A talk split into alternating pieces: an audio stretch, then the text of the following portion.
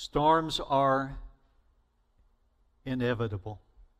There is no such thing as a perfectly safe existence. We will not get out of this life alive. We're all dying. I am grateful that in the midst of the storm, we have a Savior and we have a security and a safety in Him that the world cannot understand. I'm glad that you're here. I'm just curious how many of you are physically present for the first time since the COVID thing began? You're physically present for the first time. Praise God. I am so glad to see you. I know that there are others who are not here because they do not feel safe and secure to come out yet. And I just pray that they will feel secure. I don't want anyone to take a chance if they are at risk. And we have some members with physical maladies, with, with problems that they really do not need to be here. And if that's you and you're on the live stream, we're glad to have you in any way that we can have you with us. We are finishing today the series that I began on shady ladies in the lineage of Jesus. Shady ladies in the lineage of Jesus. That is taken from the passage in Matthew chapter 1, and I, you will notice that I have abridged the passage this morning so that I can get all those names on one screen. In the lineage of Jesus, normally in a Jewish lineage, there, Tim, there would only be men. But somehow the Spirit of God chose to inspire Matthew in writing the genealogy of Jesus Christ to include five women um, Tamar, Rahab, Ruth, Bathsheba, and in the following verse, of course, Mary. And so, my series about the shady ladies, Mary's not included in that. Spoke about Mary last week, and it was more to do with Mother's Day than it was to do with shady ladies. But every one of these women have something in their background. Three of them were, were not Jews, they were foreigners. Um, but every one of them have something in their story that has caused them to be considered a shady lady. Today we're talking about Bathsheba. And Bathsheba's story is a story of the grace of God. Now, I have tried to be very careful in, uh, in preparing the message uh, for today, and I'll try to be careful as I bring the message. To, I've, I've tried to stay away from David.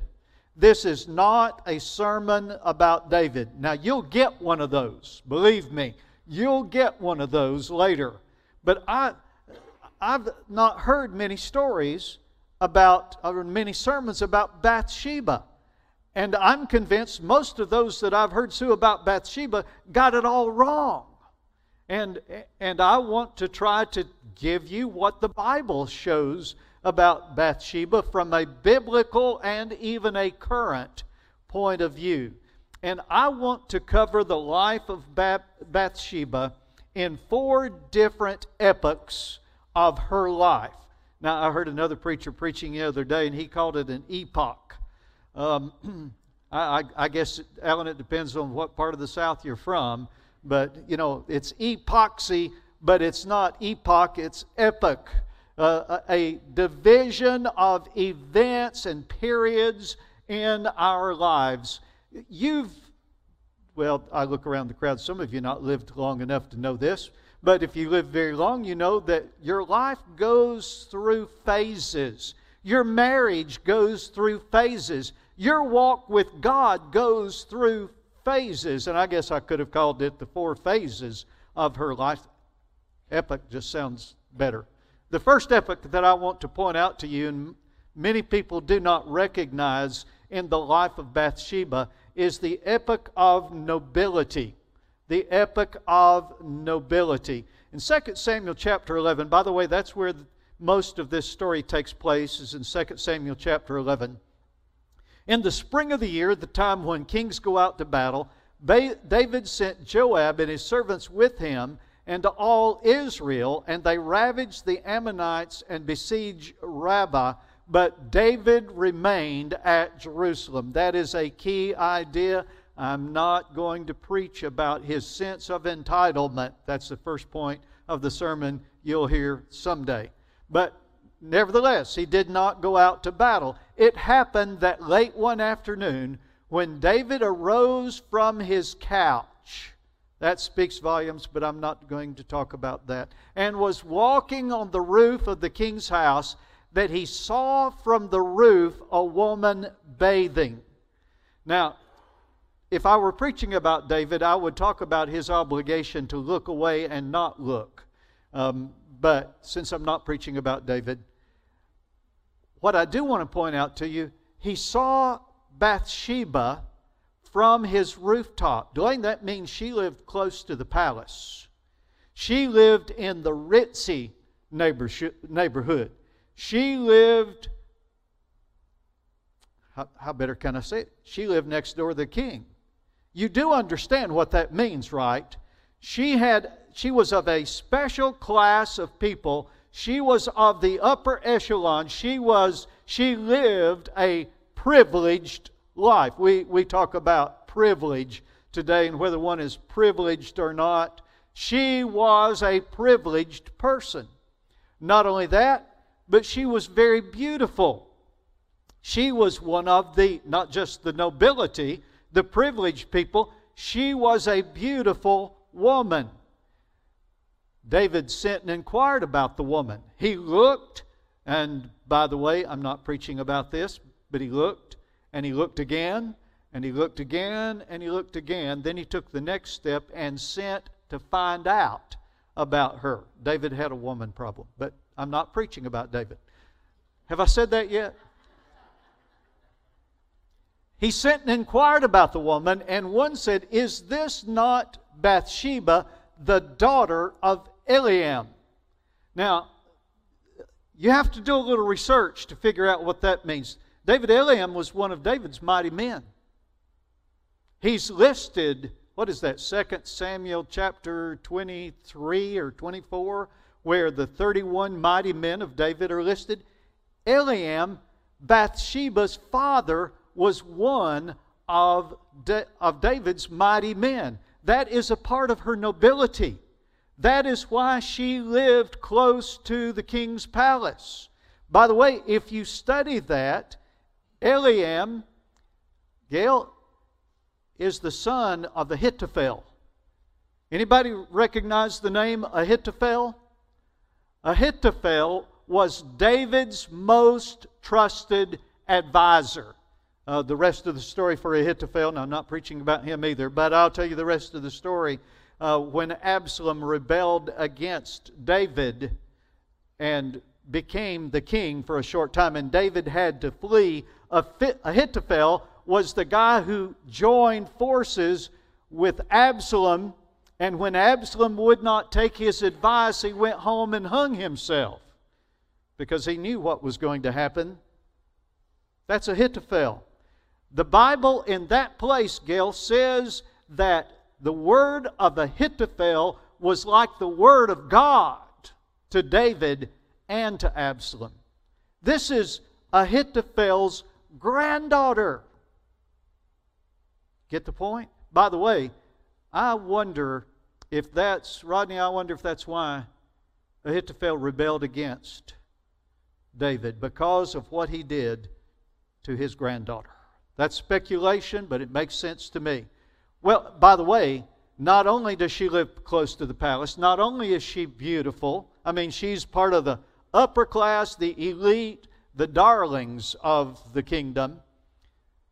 Her father, her grandfather, is David's most trusted advisor. Her father is one of David's mighty men, and so is her husband. She is the wife.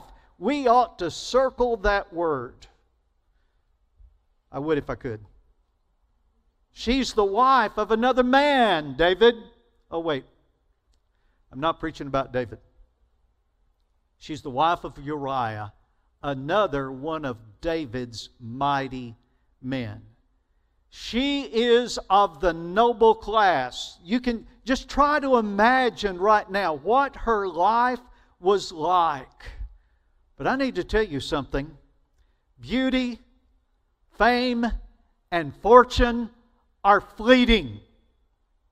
I'm just a little bit of just uh, a little bit of a uh, of a movie buff. One of my favorite movies is Notting Hill. That's my favorite Julia Roberts movie. Is Notting Hill, and I can't quite say it the way they do with that British accent, but in the movie she says this whole fame thing. It's not real, you know. There's a message in that. If you're counting on your status, your beauty, your wealth, your position, your advancement in your occupation, if you're counting on all of that for your security and for your protection, I would remind you of the video that Aaron showed us earlier. Storms are inevitable. Bathsheba did not bring this upon herself. David did. But her nobility and her position was not enough to protect her. What are you counting on to protect you? Be sure you, are, you have an anchor that holds because beauty fades away. Fame is not real. It really isn't. Fortune is fleeting. Once you count on it, it melts away. Be sure you have a secure foundation. The next epoch in the life of Bathsheba is the epoch of sin, shame, and sorrow.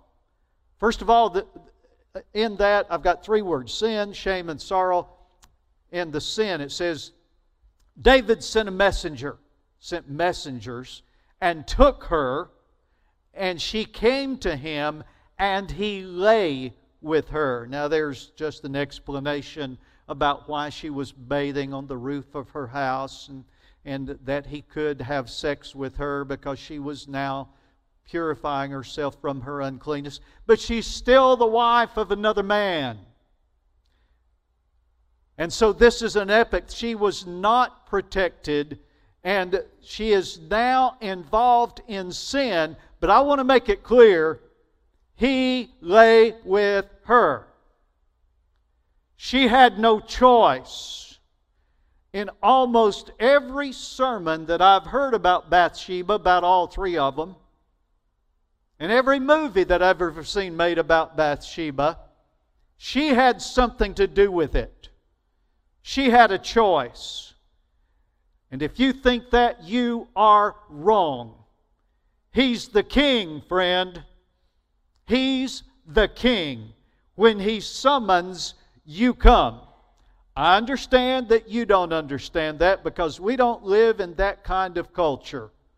On the other hand, there are plenty of women who have been sexually abused and molested by men who had power over them and they felt that they could not refuse. Why do we blame the victim? Every preacher who's ever preached that Bathsheba had something to do and somehow she seduced David has done a disservice to a victim. Never blame the victim. Bathsheba was a victim of sexual abuse because he was the king and she could not say no. And she became involved due to no fault of her own in a situation of sin. And the wages of sin is death. And the chickens always come home to roost, if you'll allow me a southernism. Be sure your sin will find you out. That's a message for David, but it's a message for everybody who's involved in the situation. By the way, the shame. The second thing is the shame. And the woman conceived, and she sent and told David, I am pregnant. For those sweet couples in our church who are trying to conceive, I'm sorry, but here's another example of one time, one time, and the person conceived. Would to God that was for every set of parents who are dying to have children. And yet, those words, by the way, I, you don't know how often I curtail my sense of humor. I had written on my Bible reading, uh, uh, my Bible reading schedule. I keep in my Bible. I had written in it, and I'd marked off the days, and I turned it over, and I was writing on the back, Jasmine. I was writing the some of the, Debbie, some of the most shocking statements in the Bible. One of them is, "I am Joseph." You need, you'll have to look that up to understand why that's a shocking statement. I am Joseph. Alice, one of the others was, I'm pregnant. And so I had that in my Bible, Charlotte, and I was at Dr. Quaid's office, and I was sitting there reading my Bible, and I had that laying open in my Bible, and she looked at that and looked at me like, I am pregnant.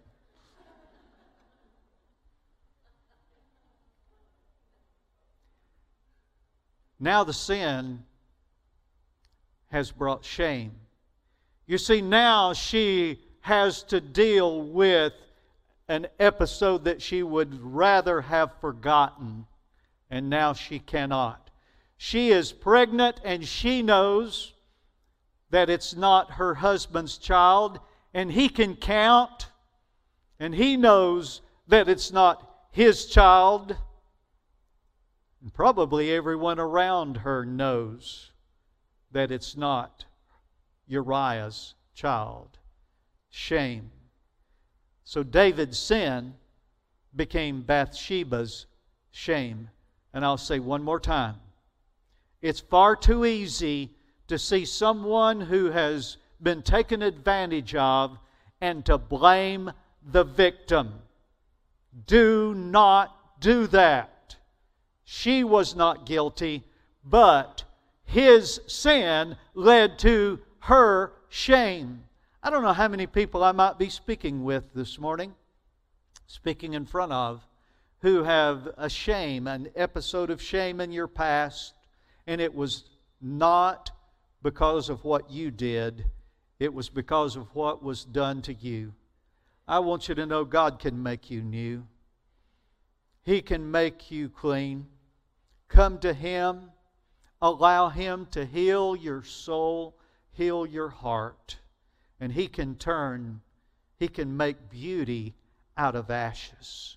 And I'll say one last time if you have been the victim, young lady, if you've been a victim of sexual abuse, get that book, Breaking Free, by Beth Moore, and go through the Bible study. Uh, the, the title of the book should be Beauty from Ashes understand, never blame, never shame the victim. When the wife of Uriah heard that Uriah, her husband, was dead, oh, how do I skip past to that verse? Okay, let me tell you the story. How many of you already know the story? I'm just curious. Okay. Okay, so David finds out that his sin is going, he's going to be caught in his sin. So he brings his mighty warrior Uriah, one of the most faithful of his men, and he brings him home, hoping that he'll go sleep with his wife, and maybe the timing will be close enough that people will think that's Uriah's child. Uriah is a great soldier, and he's not going to go sleep with his wife when the battle is still going on and the rest of the men are in the battle camp, and he refuses to go home to be with his wife. David brings him back again and gets him drunk. Yes, David drank. And yes, David got drunk with him. Sorry, it's in the Bible, folks. It's there. But Uriah still refused to go home. And so David hatched a plot. And it was a plot of murder. It was a murderous plot. He sent word to Joab. If I were preaching about David, I'd have to say something about giving up his reputation with his general. Because Joab is now going to know for the rest of his life and David's that David was a murderer. He sent word to Joab to go into battle and retreat, put Uriah in the front and retreat, and make sure Uriah, it's a hot enough spot, Don, it's a hot enough spot in the battle that when they retreat and leave him there, that he wakes up dead. That's southern way. That he's killed. By the way, later in the Bible it says that David was faithful in all his ways except in the matter of Uriah the Hittite. He murders his lover's husband. And now the shame has turned to sorrow. The wife of Uriah, that's Bathsheba, heard that her husband was dead.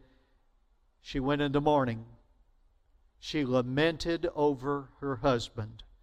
Okay, movie producers, you say that Bathsheba did not love her husband, and so she was glad when the king sent from her. Where is that in the Bible? I can show you her sorrow over the death of her husband. Sin leads to shame, and shame leads to sorrow. Now, instead of an epoch of nobility, of beauty, of pleasure, she is going through an epoch of sin, of shame, and sorrow. When the mourning was over, David sent and brought her to his house, and she became his wife and bore him a son. But the thing that David had done displeased the Lord. Later, Nathan said to David, The Lord has put away your sin. David was convicted, you know the story, and said, I have sinned. That's part of that other, that other sermon. David said to him, The Lord has also put away your sin. You shall not die. Nevertheless, because by this deed you have utterly scorned the Lord, the child who is born to you shall die. You see, Bathsheba not only suffered through the shame of being sexually abused, the sorrow of losing her husband, she lost a child that she carried for nine months, a child that she loved. Listen, sin impacts more than just the sinner. Everyone in the story, everyone suffers Guys, when you're tempted by that other woman, remember sin always brings shame, and shame brings sorrow. Say no. Turn away. Pull a Joseph and run if you have to. Because sin impacts more than just the sinner, everybody on stage gets hit with the garbage. The next epoch in the life of Bathsheba is, is the good part of the story. The epoch of grace. You would think, now, if you were a legalistic Baptist, you would say Bathsheba's life is over. That's the end of the story. Full stop, all finish. She's done. She's garbage. She's a shady lady. Nothing good will ever come of this. But there's a lesson in this a lesson of grace. Our God, that is a God of second chances. He is a God of grace. We sing about amazing grace. I love that song went to Fort Leonard Wood, I'm sorry, Fort Lost in the Woods, Misery for my basic training a 100 years ago. And I, you talk about miserable. Brenda and I had been married one whole year, and I was in basic training a long way away. They took my clothes away from me. They took everything familiar away from me. We finally were allowed to go to a chapel service, and I went in, and it was high church. It was the Protestant chapel service. And I sat and listened to music that I had never heard in my life. I grew up in the Baptist church, and I had never heard that kind of music. And they finished early, and it was the military, Mike, so you can't leave until the set time. You know, doesn't matter that the service is over. The poor chaplain didn't have anything else to say. I'm not sure he, I'm sorry, never mind. And so he gave us the chance to request songs, and somebody said, Sing number, and I'm flipping through the book to see what number it is. And it was Amazing Grace. I sat in that chapel service, and I was supposed to be a soldier, a warrior. But Delane, I sat there and wept. That old familiar song about the grace of God. My mom sang specials in church, and she sung about the grace. Grace, grace. Wonderful grace, grace that is greater than all our sin. The story of Bathsheba is a story of grace then David comforted his wife. You can explain to your children what that means. Bathsheba and went into her and lay with her as she bore a, and she bore a son and he called his name Solomon the greatest Jewish king that ever lived perhaps the greatest king of any age of any kingdom that ever lived. Solomon, the wisest king, the richest king. Solomon. She was the mother of Solomon. But that's not the greatest statement of grace. The next phrase is the greatest statement of grace. And the Lord loved him. Now, wait a minute.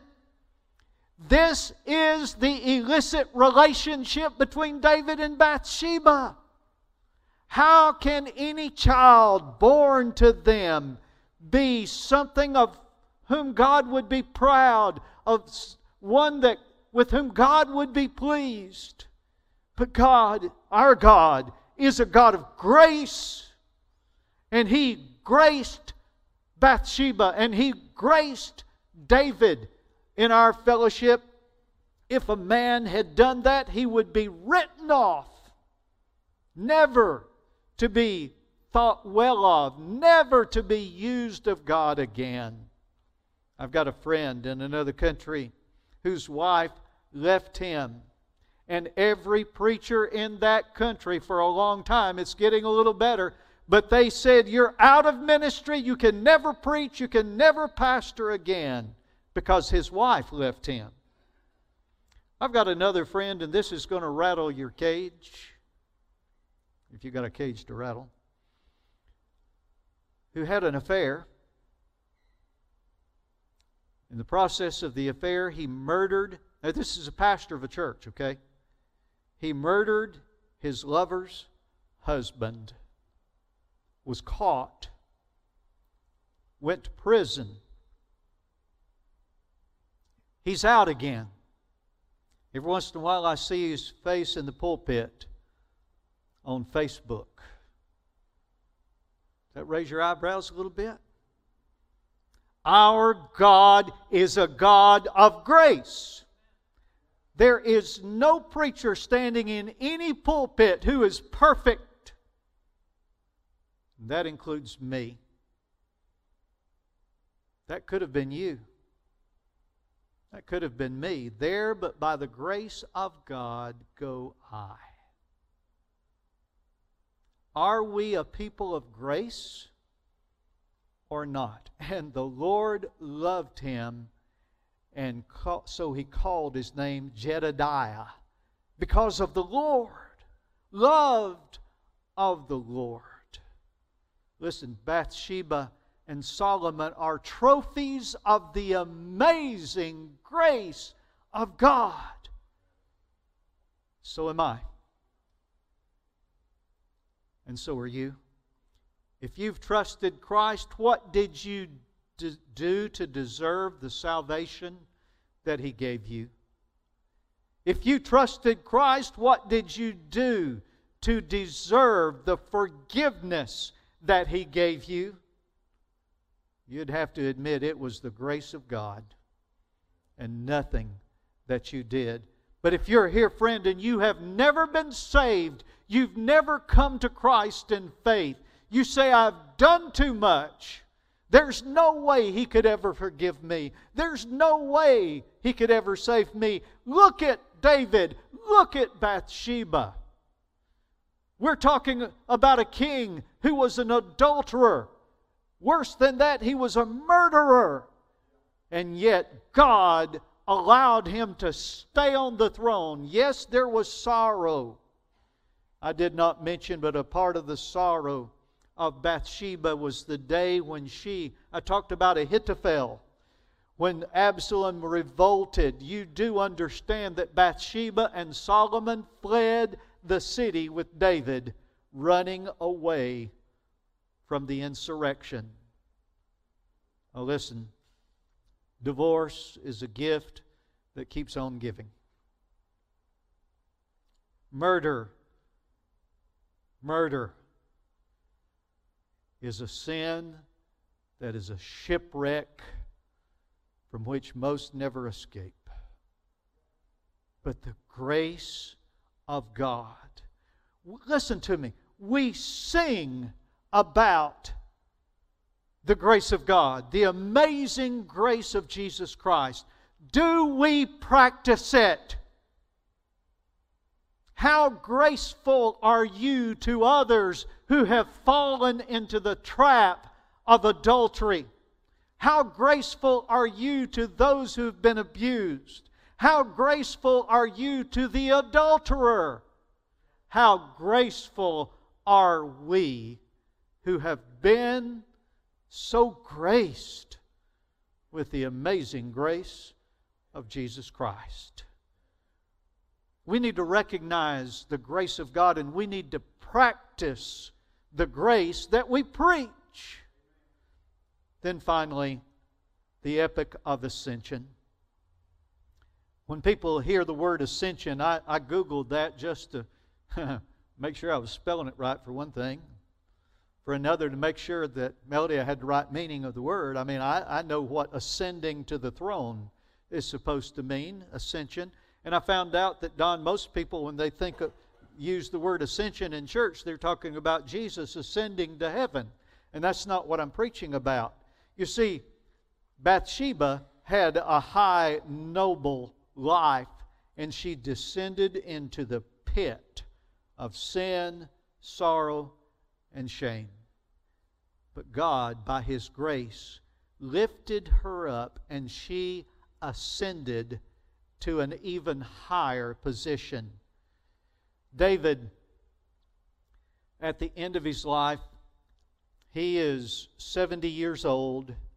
He's in bed, incapacitated. He can't get warm. In fact, they call a young lady to come and lie with him, though they were never, they never did the deed. Um, her name was Abishag. By the way, I can say the word Abishag, and Brenda says, uh uh Get that thought out of your head. You're not that old. And it doesn't matter, even when you are that old. There will be no bed warmer. One of the weirdest scenes in the Bible. Betty, I'll pay for that later. You know that.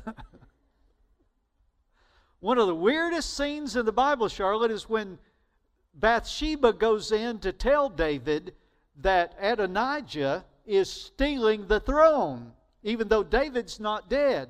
And here comes Bathsheba into the bedroom, and there's David in the bed with Abishag, and they're carrying on a conversation, and she's telling him that Adonijah is stealing the throne. And what are you going to do about it? Because you promised that my son Solomon was, would succeed you as king.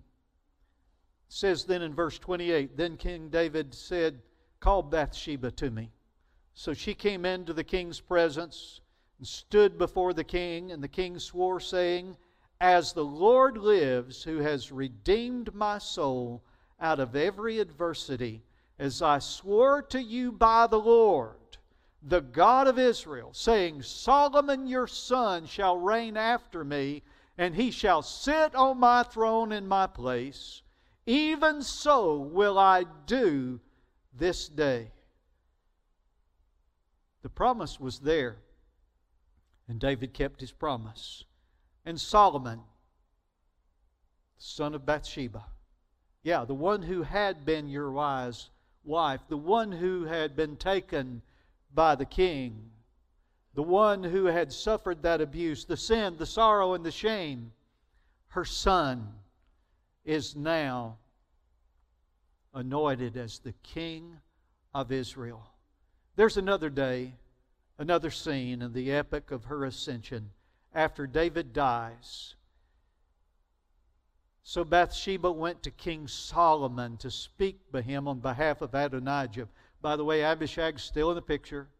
Adonijah wants Abishag to be his wife, which means really to inherit the concubine of the king is to inherit the throne. Bathsheba doesn't seem to get that.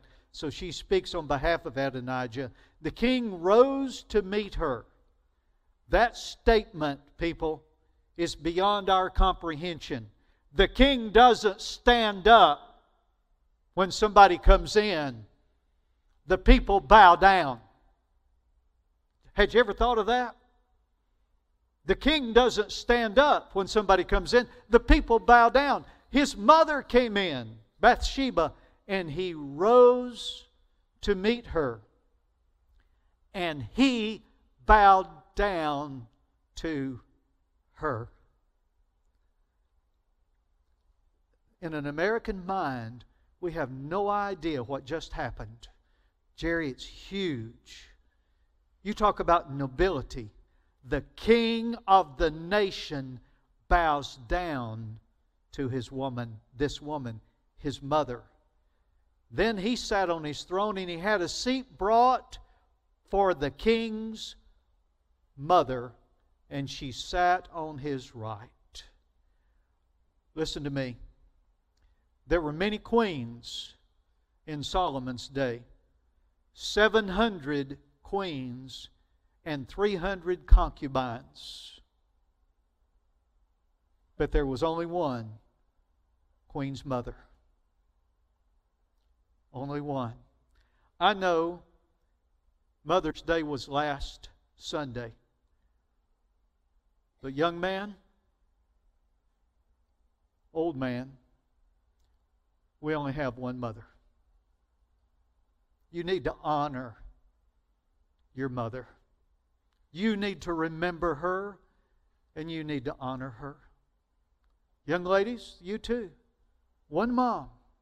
And you need to understand that he, your husband, only had one mom. She was the queen mother, and there was only one of them. And that was a very special position. But God chose to raise her, to lift her to that special position. And you're in, if you're in, that valley of sin, of shame, of sorrow, this too will pass. There's a better day coming. Don't give up hope. Put your hope in the Lord Jesus Christ. He can turn your ashes into beauty. He can bring you back to a place of ascension, of respect, of love, even of power. Put your trust in Jesus Christ. The grace of God is greater than all our sin. Though the sin done to you may shame you and bring you sorrow, get this. That's been true of this whole series. I've said it before in other messages. That sin and what was done to you, the mistakes you made, none of that has to define who you are. Neither does it determine your future. That's up to God.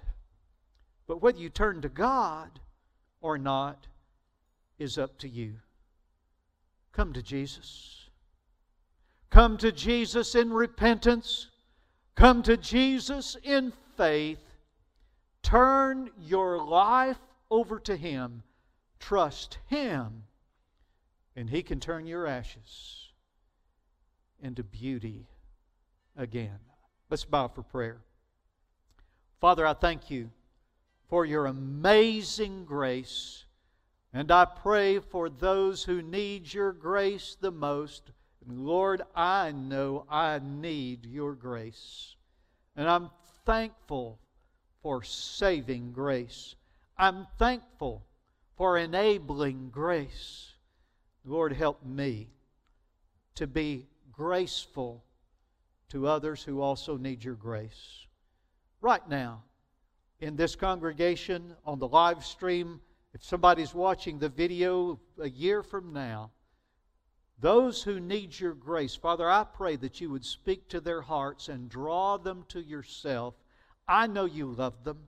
I know you want them to come, but I know they won't come unless you draw them by your Spirit. And Father, I pray that right now you would draw them by your Holy Spirit that they would come to you. I pray for those seated seated here that that Lord that you would speak to their hearts and if there's something that they need to deal with you about that they might come to this altar today. Pray here with me, with you. And Lord, turn their life over to you. Pray that in the name of Jesus, my Savior. Amen.